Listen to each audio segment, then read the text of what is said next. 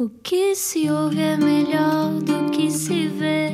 Desliga a TV, era o que faltava. A vida acontece quando anoitecer, era o que faltava.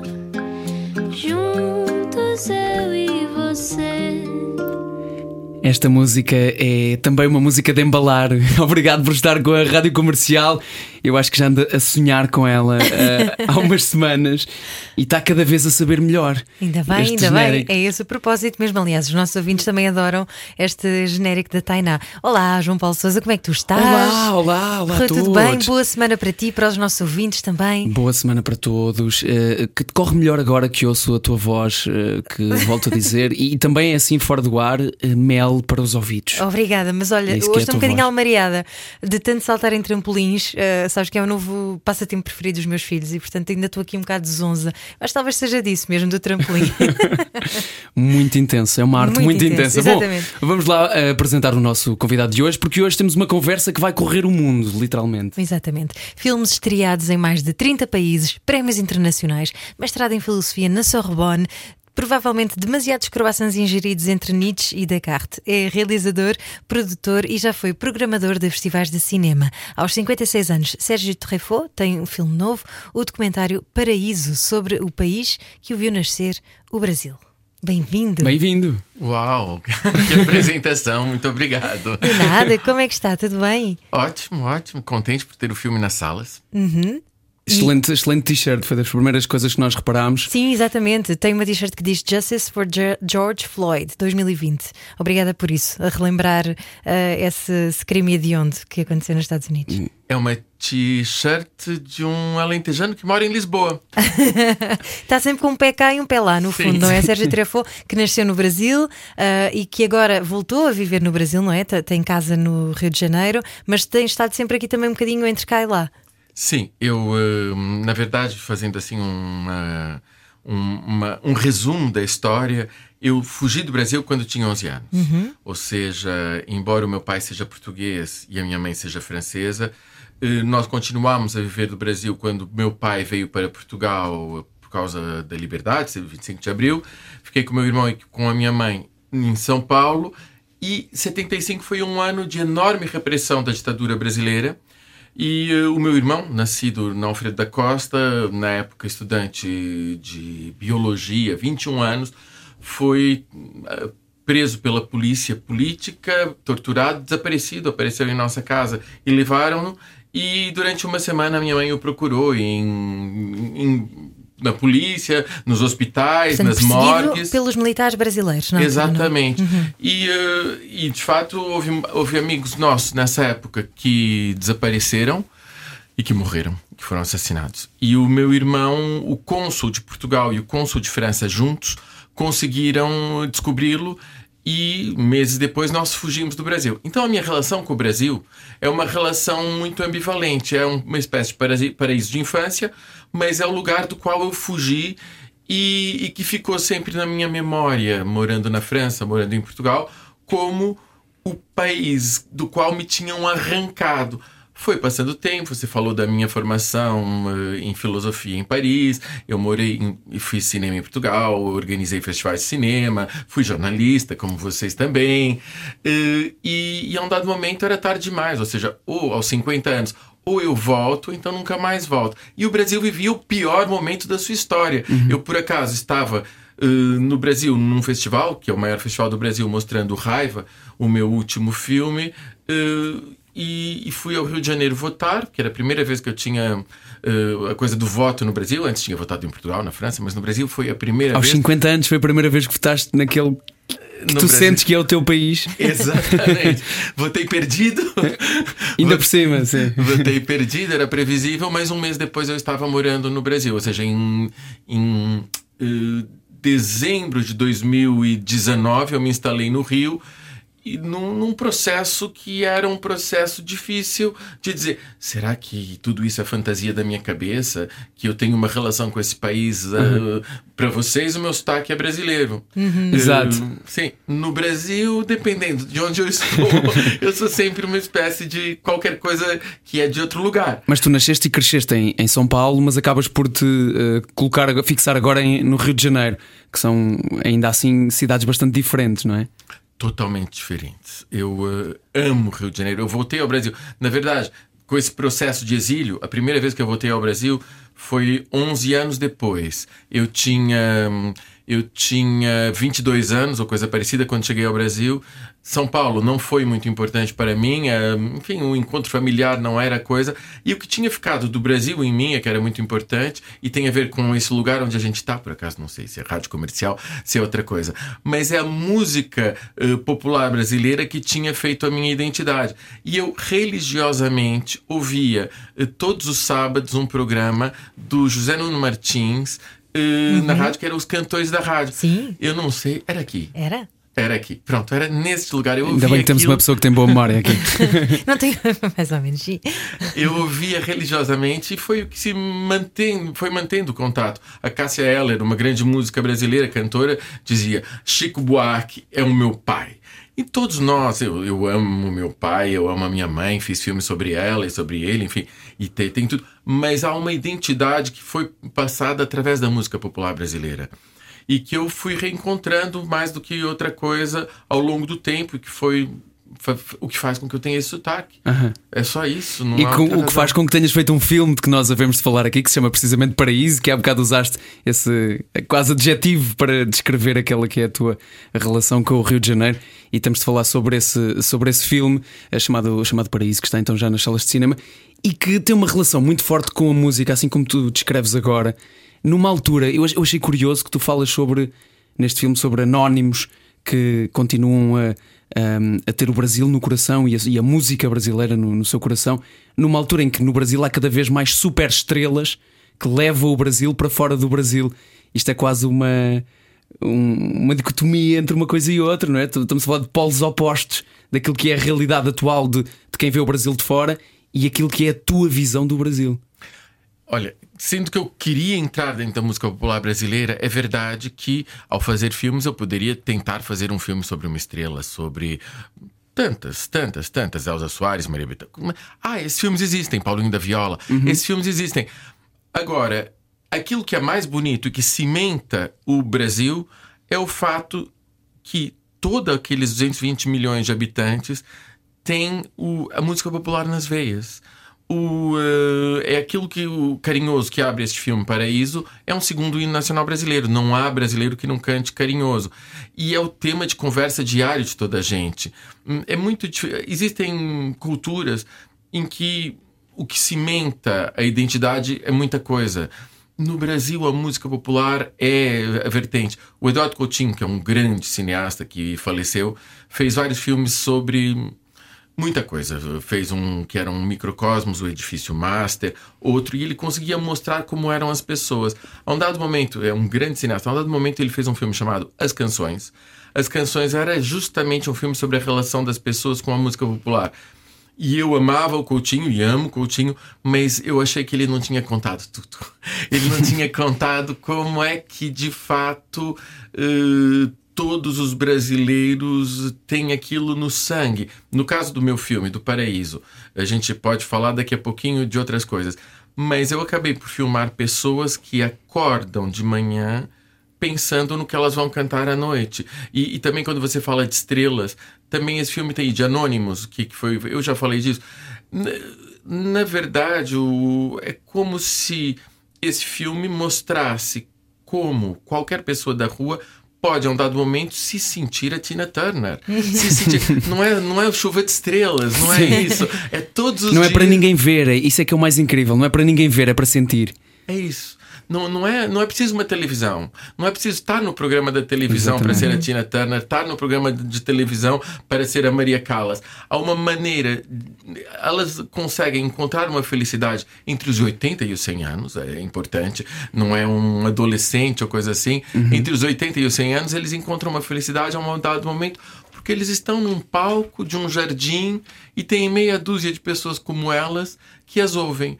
Em termos de terapia, isso é, é ótimo para acabar com comprimidos, para levar uh, psiquiatras à ruína e, e também para se sentirem acompanhados, não é? Que a solidão, ainda por cima é na altura em que tu foste para o Brasil, porque estavas a dizer que foste em dezembro de 2019, portanto, uh, uns meses depois começa a pandemia, rebenta mesmo na altura em que tu lá estás a filmar.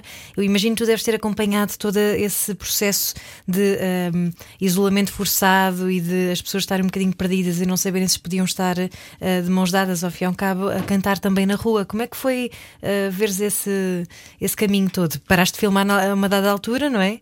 É, é, o, a maneira como isso aconteceu é ligeiramente diferente. Eu tinha um, um, uma intenção de fazer um filme sobre personagens que eram quase náufragos dentro de uma sociedade. Era uma ilha no meio de tudo que pode ser agressivo, dos prédios, da nova dos valores, de um novo tipo de música, tudo isso. E eles eram os náufragos. Eu tinha essa intenção de filmar e fui filmando, uh, pontual, uh, não, não em contínuo, mas uh, por, por períodos terminei de filmar um período em fevereiro de 2020, porque vinha para a Europa mostrar filmes e, e tinha uma retrospectiva em Marrocos.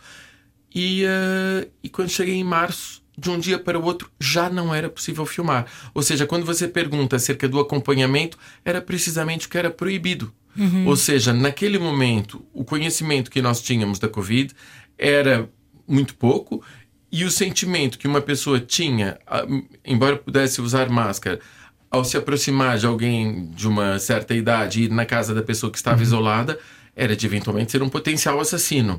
Claro. Então não foi possível. Uhum. Eu, eu, eu acabei por registrar nesse filme um último dia de filmagens com algumas pessoas.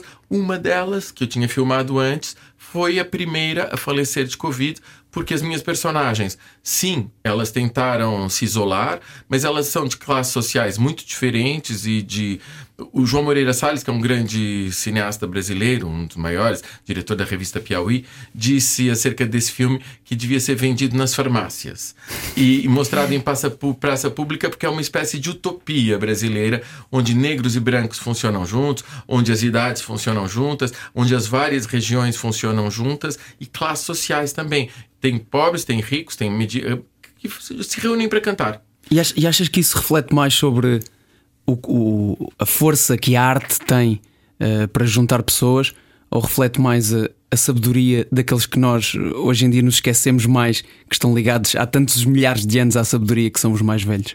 Acho que é tudo isso junto. Acho que é tudo isso junto.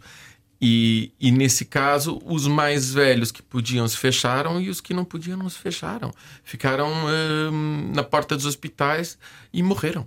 Exatamente como morreram centenas de milhares de brasileiros com um uhum. governo, enfim, com um presidente que dizia primeiro que a gripe era só uma gripezinha. Era uma gripezinha, fazia, ele fazia pronunciamentos que eram abria os canais televisivos para fazer declarações públicas dizendo não se preocupem, isso não é nada, vai passar, é uma gripezinha. Uhum. Depois lutou desesperadamente contra o confinamento, houve um divórcio, porque os políticos brasileiros uh, dos, seus, dos seus estados tinham de zelar pelo, pela população.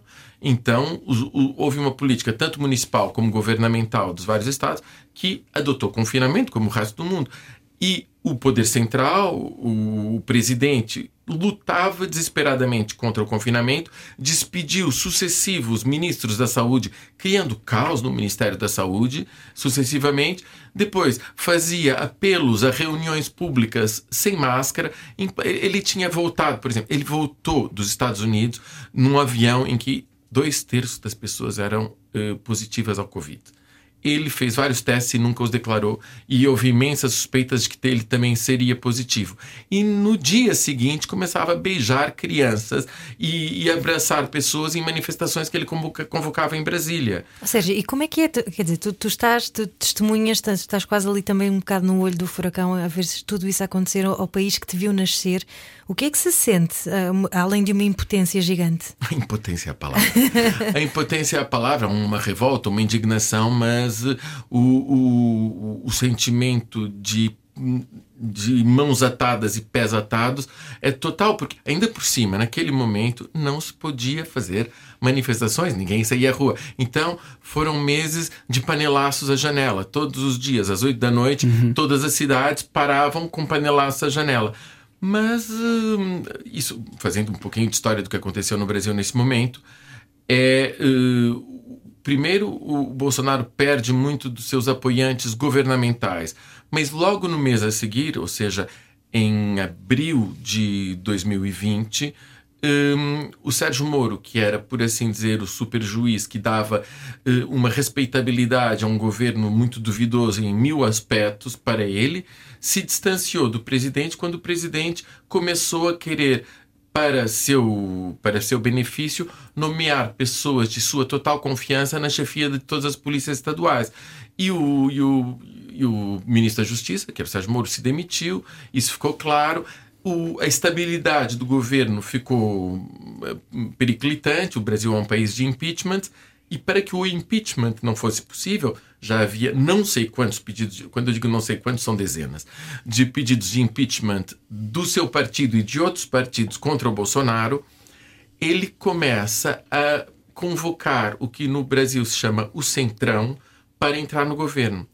Ora, é difícil para um não brasileiro entender essa situação. O, o Congresso Brasileiro, que é o equivalente à Assembleia da República em Portugal, tem 24 partidos. Um terço desse, de, desses deputados pertencem a um conjunto de partidos que se chama o Centrão, que tem o que se chama o voto fisiocrático, por oposição ao voto ideológico, fisiológico, dizem eles. Ou seja, votam em quem eles pagam.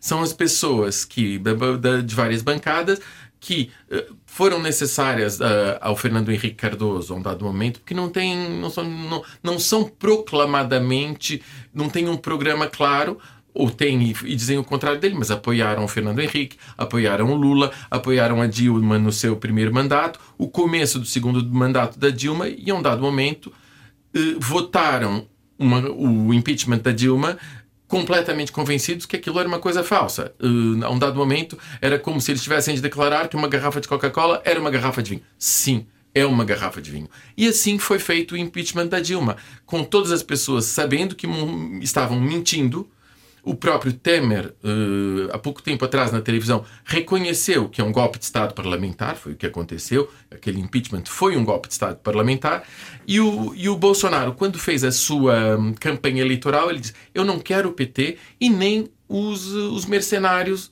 da política. Eu não quero pessoas que vendem o seu voto. E assim, ele, quando se elegeu, conseguiu que um partido novo, ele tinha passado por nove partidos antes, o Bolsonaro, sempre pequenininho, ele fez com que o partido de um, de um deputado passasse para 50 e poucos deputados, com um, um, um, discurso populista. Ele foi expulso desse partido pouco depois, enfim, se desaviram, hoje ele é, hoje ele é sem partido. E o fato é que ele votou contra esses partidos e ele foi chamá-los. No começo, quando Sérgio Moro uh, saiu do governo, ele deu um dedo ao centrão, depois deu o braço, depois, depois tudo. Hoje, o Brasil é governado pelo centrão, que são pessoas, como é que elas vendem o seu voto? Porque ficam no governo, porque são ministros, porque dirigem ministério, porque dirigem uh, instituições milionárias, por um lado assim, e depois o, o governo brasileiro tem 6 mil militares. O governo brasileiro tem 6 mil militares, 400 nesse momento, impostos-chave. As pessoas se perguntam, quando é que é o golpe de Estado? Pelo amor de Deus, já, já, já foi. Mas, um, um bocadinho de história da política é brasileira aqui e, com Sérgio Trafô, mas é, visão, é, ótimo dar esse contexto. É? Uma visão tão crua de alguém que está habituado, uma visão tão crua da realidade de alguém que está habituado a tratar por tu a ficção também. Nós fazemos aqui uma curtíssima pausa neste eh, Era o que Faltava e já voltamos à conversa com Sérgio Trafô. Com todos, sobre tudo. Era o que faltava. Na Rádio Comercial. Juntos eu e você. Continuamos juntos na Rádio Comercial, no Era o que Faltava, João Paulo Souza e Ana Martins, hoje à conversa com o Sérgio Treffaut e eu ainda estou a assimilar uh, toda esta informação que acabámos de receber. Eu sinto que fiz um workshop neste momento. Fiz um workshop sobre uh, política e, e, foi, foi intenso. Foi Mas, intenso. Além, além, de que também se nota aqui a bagagem filosófica de Sérgio Tirafou, que estudou filosofia na Sorbonne e também consegue recuar e perceber mais ou menos o que é que faz, o que é que desencadeia uh, de todo o estado do Brasil no, no, no, dia de hoje, sendo que diz que muitas vezes o abordam quando percebem que o seu sotaque é metade, inglês, metade brasileiro, metade português, também lhe perguntam como é que se faz para sair daqui do Brasil quando está lá no Brasil.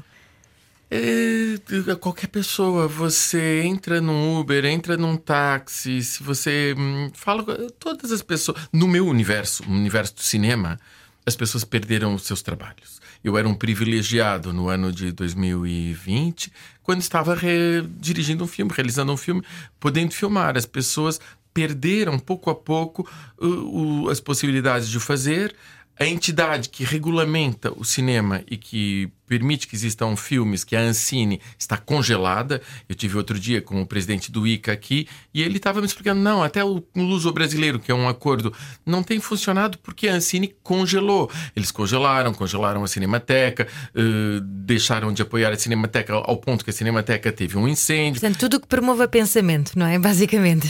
Tudo que o governo imagina que possa estar nas mãos, ou, ou, ou, ou que possa ter um discurso antigovernamental, eventualmente. É bom, o Bolsonaro não assinou o, uh, o prêmio Camões do, do, dado ao Chico Buarque. Uhum. Portanto, assim as coisas vão.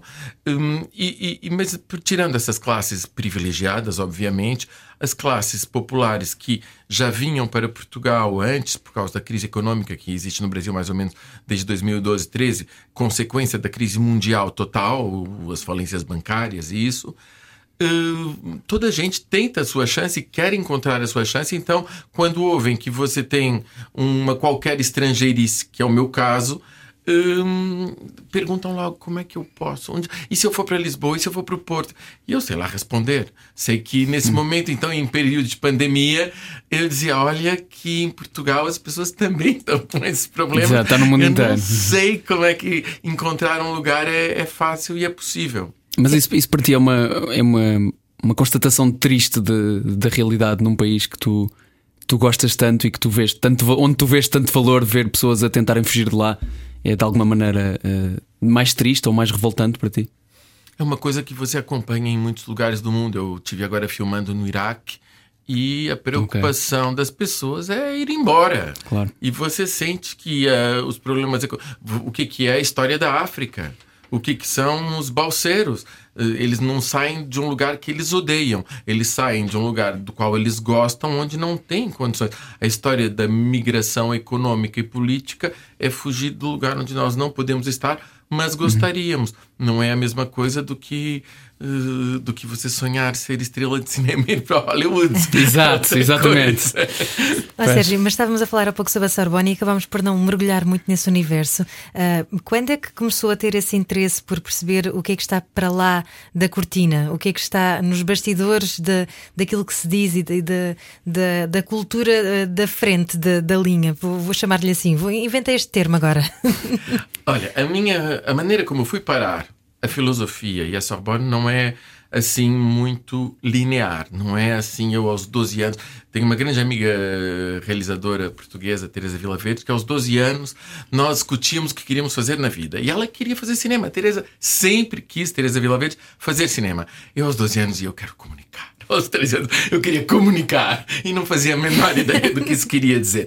Mas na escola eu era um desastre. Eu era, eu estava no ensino francês e tinha, porque tinha começado na França, e tinha 0,20 a matemática o tempo todo, os professores desesperavam e eu não tinha uma coisa definida de vocação para isso, porque tem um lado racional que funciona muito bem, uh, tinha 20 sobre 20 sempre em lógica e coisas do gênero, e também tinha um lado de criação, então não sabia para onde é que ia. E quase todos os e não fazia nada na escola, eram, sabe, alunos que são dedicados e há alunos que são distraídos. Eu era totalmente distraído e não fui reprovado porque os professores eram inteligentes e diziam: "Este criaturo poderia ser É verdade chamavam a minha mãe e diziam: Olha, nós até poderíamos reprovar, só que não é por reprovar que íamos resolver o problema dele. Não ia melhorar, ia piorar, não ia ser nada. Ele não faz. Ia sentir, não... Ias te sentir mais deslocado ainda, não é? Isso. Se tivesse um ano de atraso ou dois, caso, caso reprovasse.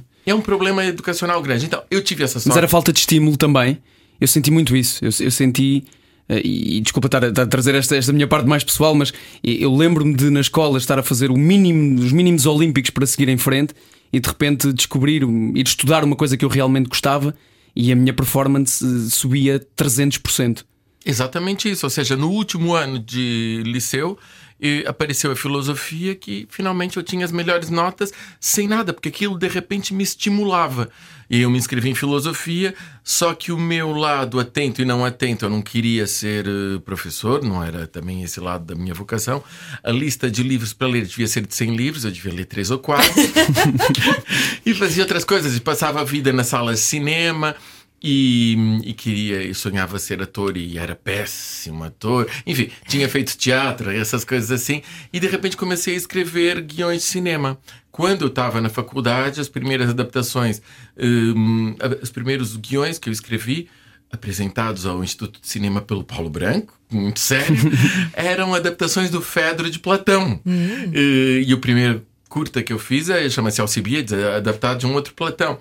E, e, eram coisas assim muito sonhadoras. Eu comecei a fazer uh, uns. A escrever e a sonhar cinema de forma completamente sonhadora. Existe um, uma dualidade na história do cinema que é o Méliès e o Lumière. Uhum. O Lumière uh, fez filmes que eram na gênese do que pode chamar uma imagem documental uhum. e o Lumière na gênese de uma imagem. E o Méliès?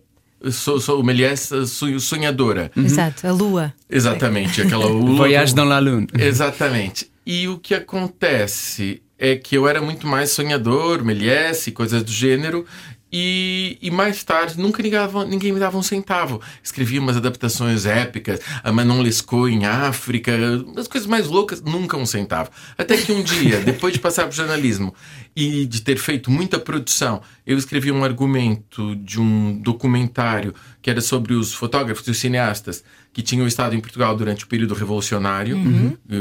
uh, 25 de, entre abril e novembro de 74, 75, e finalmente acharam que aquilo tinha pés para andar e me deram sugestões para eu fazer um filme que eu tinha candidatado mil vezes. Então foi o lado Mas mais, mais, mais documental e menos sonhador. Exatamente. Ou seja, foi é. o lado realista que, que é preciso me puxar muito para baixo para que isso funcione. mas, mas foi assim. Depois, mais tarde, mesmo quando eu fiz coisas realistas, ela eram documentários, ela eram uh, uh, um pouco mais um, poético, vagabundo. Não sei. O Lisboetas é um filme muito musical, uhum. é um uhum. filme uh, sobre que... a imigração em, em, em Lisboa. Portugal. Em Sim, Portugal. Em, em Portugal, em Lisboa, ou seja, a nova população de Lisboa, cheio de música e coisas assim, e algo onírico de certa maneira. E, e, e fiz oscilei entre poesia, uma coisa e outra. A poesia tem que lá estar sempre um bocadinho, não é? De alguma maneira, a estrutura deste filme daqui, O Paraíso, é uma estrutura poética, não é uma estrutura narrativa. É uma elegia, é um hino a um grupo uh, de 80, 100 anos que normalmente é colocado na prateleira, normalmente aquilo não presta para nada. Quando você passou de uma certa idade, as pessoas esperam que você morra. É mais ou menos isso. E você próprio se sente de fora. Eu estou chegando lá perto, ainda estou com 56. Todos, estamos todos reféns também daquele aquele caráter produtivo, não é? Da vida. Exatamente. Uhum. E, o que, e o que aqui essas pessoas dizem no filme e aquilo que eu consegui filmar é uma intensidade enorme, uma alegria enorme e várias pessoas dizendo: Eu finalmente sou feliz agora como não era antes. E achas que é por isso? Achas que é por esse esse prazo de validade anunciado por uma sociedade que elas disseram. Então, se eu estou a acabar esta validade, vou fazer o que me apetece, vou fazer o que eu gosto, vou fazer o que eu quero, vou cantar. Tem a ver com isso, sim, tem a ver. Tem a ver também com uma libertação de, das outras amarras. Uhum. Pessoas que tinham de cuidar do filho, pessoas que os pais não diziam. Ou seja, você chegar a uma possível liberdade, tem um certo momento que as pessoas dizem, eu digo que bem me apetece. Exatamente. pois estamos a falar de pessoas entre os 80 e os 100 anos e já agora estamos à conversa hoje com o Sérgio Treffaut, realizador entre Portugal, Brasil, França e o mundo eh, e que nos vem aqui trazer um bocadinho da história eh, do Brasil hoje e que história tão fascinante, mas alguém que também uh, tem um grande amor por Portugal e sobre coisas bem portuguesas. É que vieste falar sobre Paraíso, o teu novo filme é que fala sobre a, eh, a música brasileira no Brasil, mas não há muito tempo também filmaste o nosso Alentejo. Escuta, não leves a mal, não leves a mal, vai lá, começa outra vez de novo.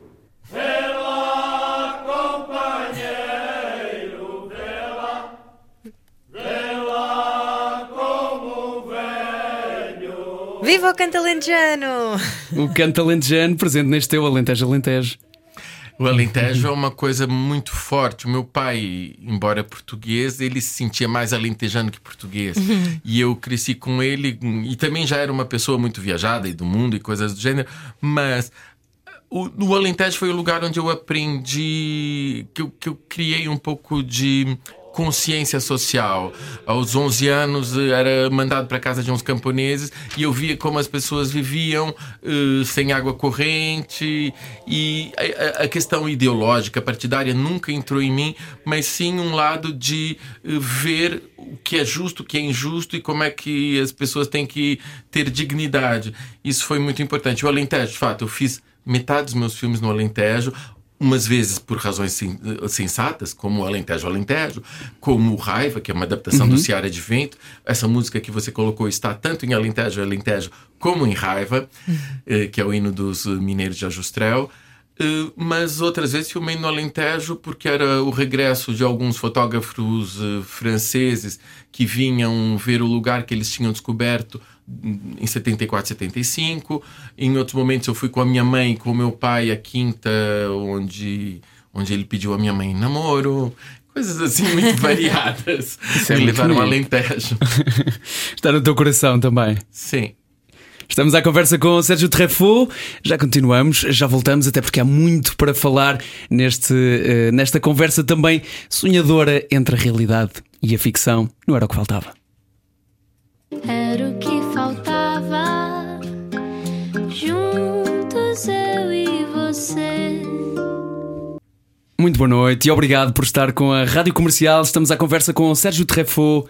Ele é realizador, tem um novo filme chamado O Paraíso, que fala sobre a importância da cultura e da música brasileira, na- não só naquele país, mas também no mundo, eh, e, e que estamos fascinados eh, a ouvir. Se quer ouvir esta conversa de início, pode ir ao nosso site radiocomercial.ol.pt. Mas a verdade é que, eh, pandemias à parte, continuas a filmar, continuas com novos projetos e não poderiam ser mais atuais. Vieste agora do Iraque, não é? Estavas a contar, tens agora a, a noiva, ahm, que, é, que é uma ficção baseada numa história verídica. Explica-nos lá isso, é isso, não é? É isso, não é numa única história verídica, é em várias. Ou seja, eu pesquisei a partir de 2013, 2014, com a ascensão do Estado Islâmico, quando tomaram Mossul, muito. Porque saíam muitas reportagens em Portugal, eh, Capa do Expresso, vários jornais diziam isso. Eh, Que havia muitos jihadistas eh, portugueses, pessoas que tinham saído da, dos subúrbios de Lisboa, ou, ou que, que tinham ido parar a Inglaterra, outros que eram lusodescendentes na França e na Alemanha, e que, de coração, sem nenhuma origem muçulmana, entravam na luta pelo Estado Islâmico. Isso me chocava, como chocava toda a gente. Foram publicados livros mais tarde sobre isso. Chocava-te o quê? O- essa identificação com uma causa que, que, é- que não era deles no sentido de. eh, Não era de coração, por exemplo, como tu Estar tão disseste. distante. Não, é é? uma questão ideológica, ou seja, hum, ideológica e também hum, uma questão de. São pessoas que estão conscientes de estar eh, sonhando, sonhando, eh, ou seja, para eles é uma luta em favor da liberdade. As pessoas eh, vão combater o Bashar al-Assad e no caso, por exemplo, de muito, existe uma comunidade negra de jogadores de futebol que foi para a Inglaterra e que da mesma maneira que o Cassius Clay a um dado momento virou Muhammad Ali porque a cristandade não ele não encontrava dignidade no universo cristão onde ele tinha crescido, nas igrejas, ele encontrou dignidade no universo muçulmano, porque a religião muçulmana é uma religião que abre mais eh, os braços a uma comunidade racial múltipla. Acontece isso. E eu imagino que uma parte dos jovens da, da linha de Sintra que foram para, para Londres e se converteram ao Islão radical tinham essa coisa. Mas eu estudei tudo isso, enfim, eu tinha de apresentar um guião, porque tinha tido um apoio à escrita e coisas assim, em 1918, sim, 18, e, e já... 2018? Sim, em 2018.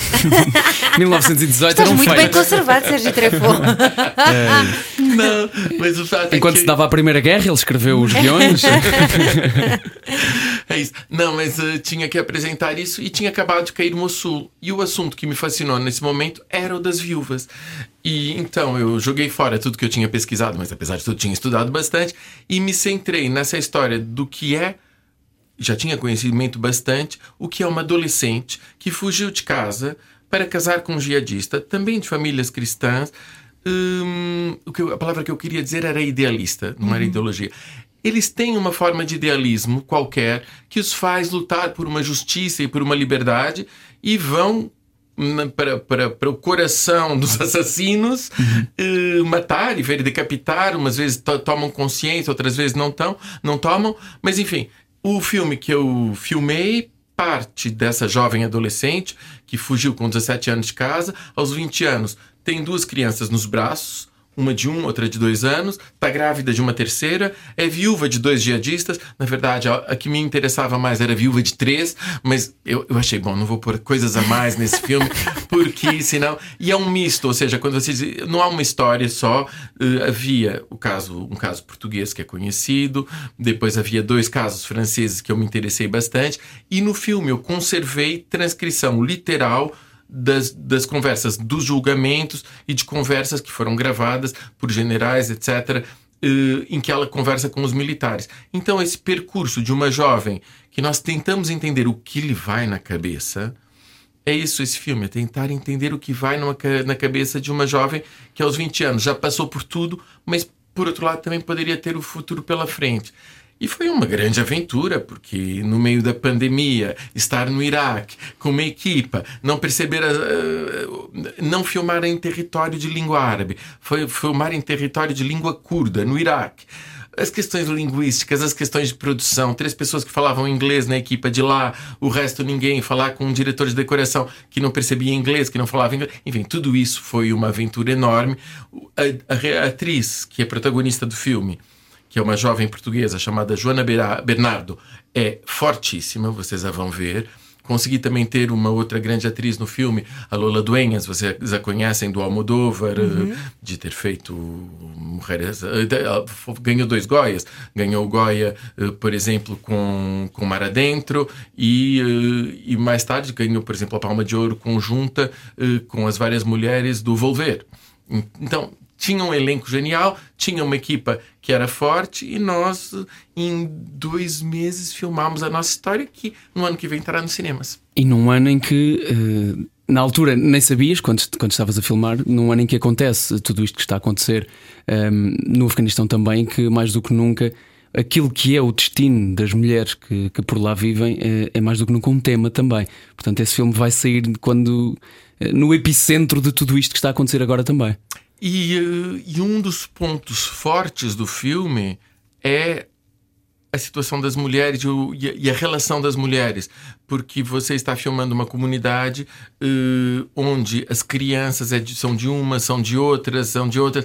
Elas são, contrariamente à, à preocupação ocidental nesse momento, que é o, com- o que acontece com as mulheres que não são jihadistas, com as que são vítimas dos talibãs e que querem a liberdade, este filme foca algumas loucas e outras eh, que apenas eh, entraram no seu destino, que escolheram esse caminho. Mas mesmo assim. Fazem o vivem. papel delas para poderem sobreviver, é isso? Cumprem um papel, de alguma maneira? Eu não sei responder, eu sei que é uma comunidade. Enfim, no filme. eh, Eu acabei por ter filmar em campos refugiados, em prisões. Só que os campos, por exemplo, o campo de prisioneiros do filme é um campo de refugiados, é uma outra coisa. Eu visitei em 2019, eu visitei. Não, em 2018, já não me lembro. Visitei campos de prisioneiros hum, do ISIS.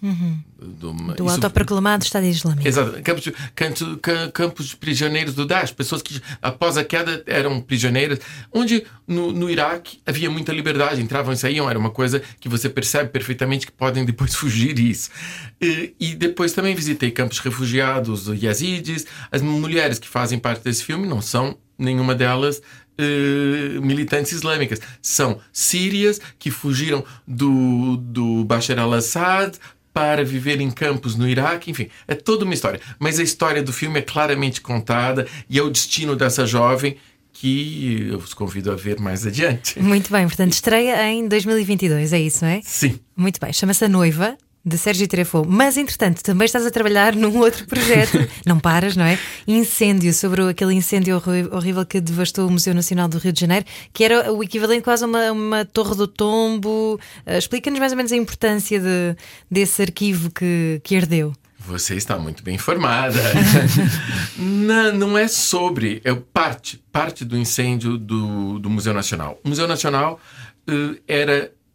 Primeiro foi onde Dom João VI se instalou quando foi para o Brasil, foi a sede do Império Brasileiro com Dom Pedro IV de Portugal, Dom Pedro I do Brasil, Dom Pedro II de Portugal, que eh, se transformou em Museu Nacional com o advento da República em 1889. 19 1889. Nesse momento se transformou em Museu Nacional com as coleções que foram levadas até pela mulher do Dom Pedro, e, austríaca.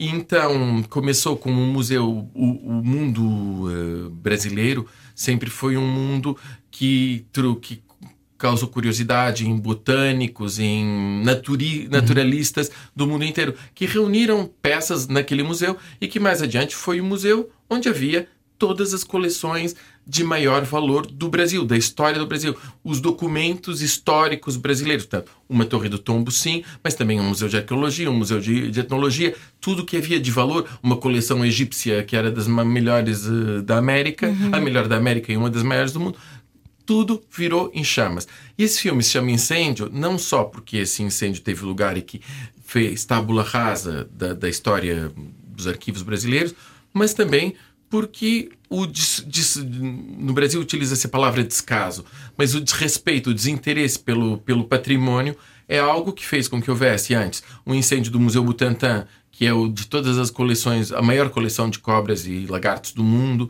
eh, ou seja, um museu natural. O- os sucessivos museu, incêndios da Cinemateca, que agora teve o seu quinto incêndio numa, numa margem de 20 anos ou 25 anos, quinto incêndio.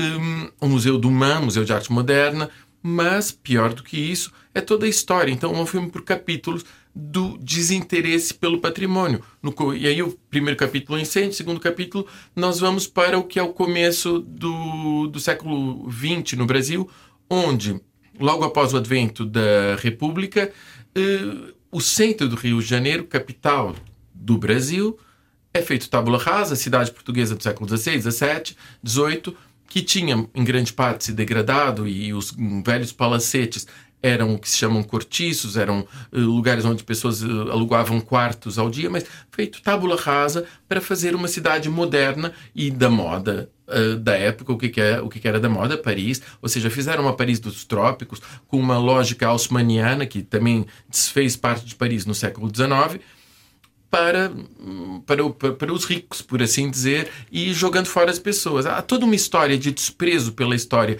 e pelo patrimônio que é recorrente e que depois, ao longo do século XX, é pautada de forma muito martelada pelo slogan Brasil, País do Futuro, que é algo que tem o título do Stefan Zweig do livro, mas é uma coisa que vai do Getúlio Vargas ao JK e a construção de Brasília, que é uma capital que não era necessária.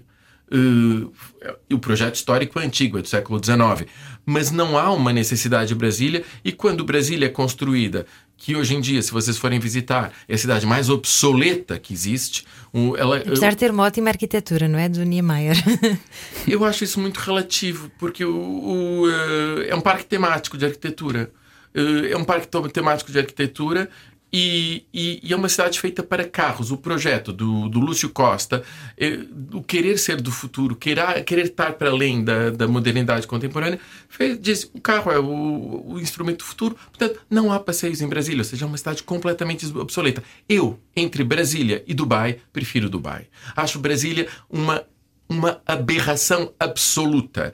E acho que a beleza dos edifícios, e há muitos edifícios bonitos, a, pequena, a coisa mais bonita para mim de Brasília é uma pequena capelinha, e a catedral é- é interessante, a, o Itamaraty é bonito, o Palácio da Alvarado é bonito, mas o conceito é um conceito. Socio... O, o Niemeyer é um arquiteto que ficou para a história pelo seu, pelo seu cariz ideológico. É uma pessoa que eh, é conhecida por ter feito a sede do Partido Comunista em Paris também e ter supostamente um pensamento social. Mentira pura! Ou seja, Brasília é uma cidade que foi construída como um, um, projeto, da mesma maneira que a Expo foi construída aqui e outras Expo, uhum. num período curto, havia quatro anos para que JK, presidente então, se autocoroasse, fizesse o seu mausoléu, o mausoléu veio depois, mas era o seu lugar na história, ele fez o seu lugar na história e para fazer aquilo no tempo, eh, não é só as pessoas que morriam, era a metralhadora, havia uma polícia de Brasília que, se os trabalhadores uh, não, não, não fizessem uma greve ou recusassem a comida, eram metralhados. É essa a história da construção de Brasília, onde não foi concebido espaço para eles quando a cidade esteve construída, puseram-nos no cu de Judas, exatamente no cu de Judas, sem nada, com, sem possibilidade de se locomover. É toda uma história monstruosa com a questão posterior muito mais grave, que é uh, um rombo financeiro. Ou seja, para fazer esse show, show off enorme. Teve um o... impacto muito grande em toda a volta. Sabes, sabes que é curioso? Não, o, o Brasil entrou em colapso total. Exato. O golpe militar de 64, entre outras razões, tem o desastre financeiro que Brasília causou. Uhum. É curioso que ah, uma das coisas que eu gosto sempre de observar, seja com quem eu estiver a falar, é o que é que move essa pessoa, o que é que é a força dela e, e a maneira apaixonada como tu falas sobre uh, a história, a maneira como tu gostas de a ver e, e em particular a maneira como tu falas sobre uh, um, o contributo cultural e o património cultural e, e mantê-lo vivo.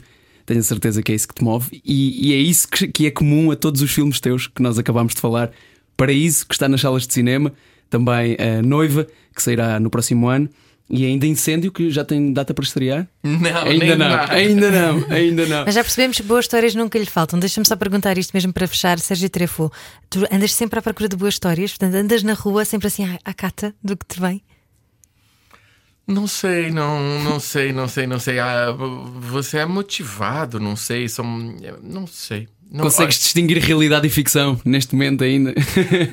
Não sei responder a isso. Há tantas histórias que seria bonito contar. Eu tenho um outro projeto que é na Colômbia e na Venezuela, uma carta ao meu pai, não tem nada a ver, mas. Uh, mas uh, há coisas que nos, de fato, mexem com as tripas, é verdade isso. E, e quando uma pessoa tem necessidade de uh, tratar de algo, terá mais motivação. Esse incêndio termina com o lado contemporâneo, ou seja, com uh, a possível extinção uh, do, do, das tribos originárias brasileiras. Uhum. Recentemente, vocês que rádio, sabe, houve um concerto do Caetano Veloso em Lisboa. Uhum. Sim.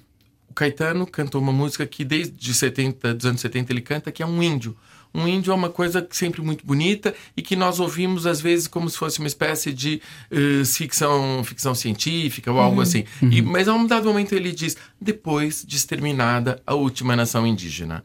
No passado isso soava como ficção científica. No presente isso soa é como super uh, contemporâneo e previsão. E é horrível, é monstruoso.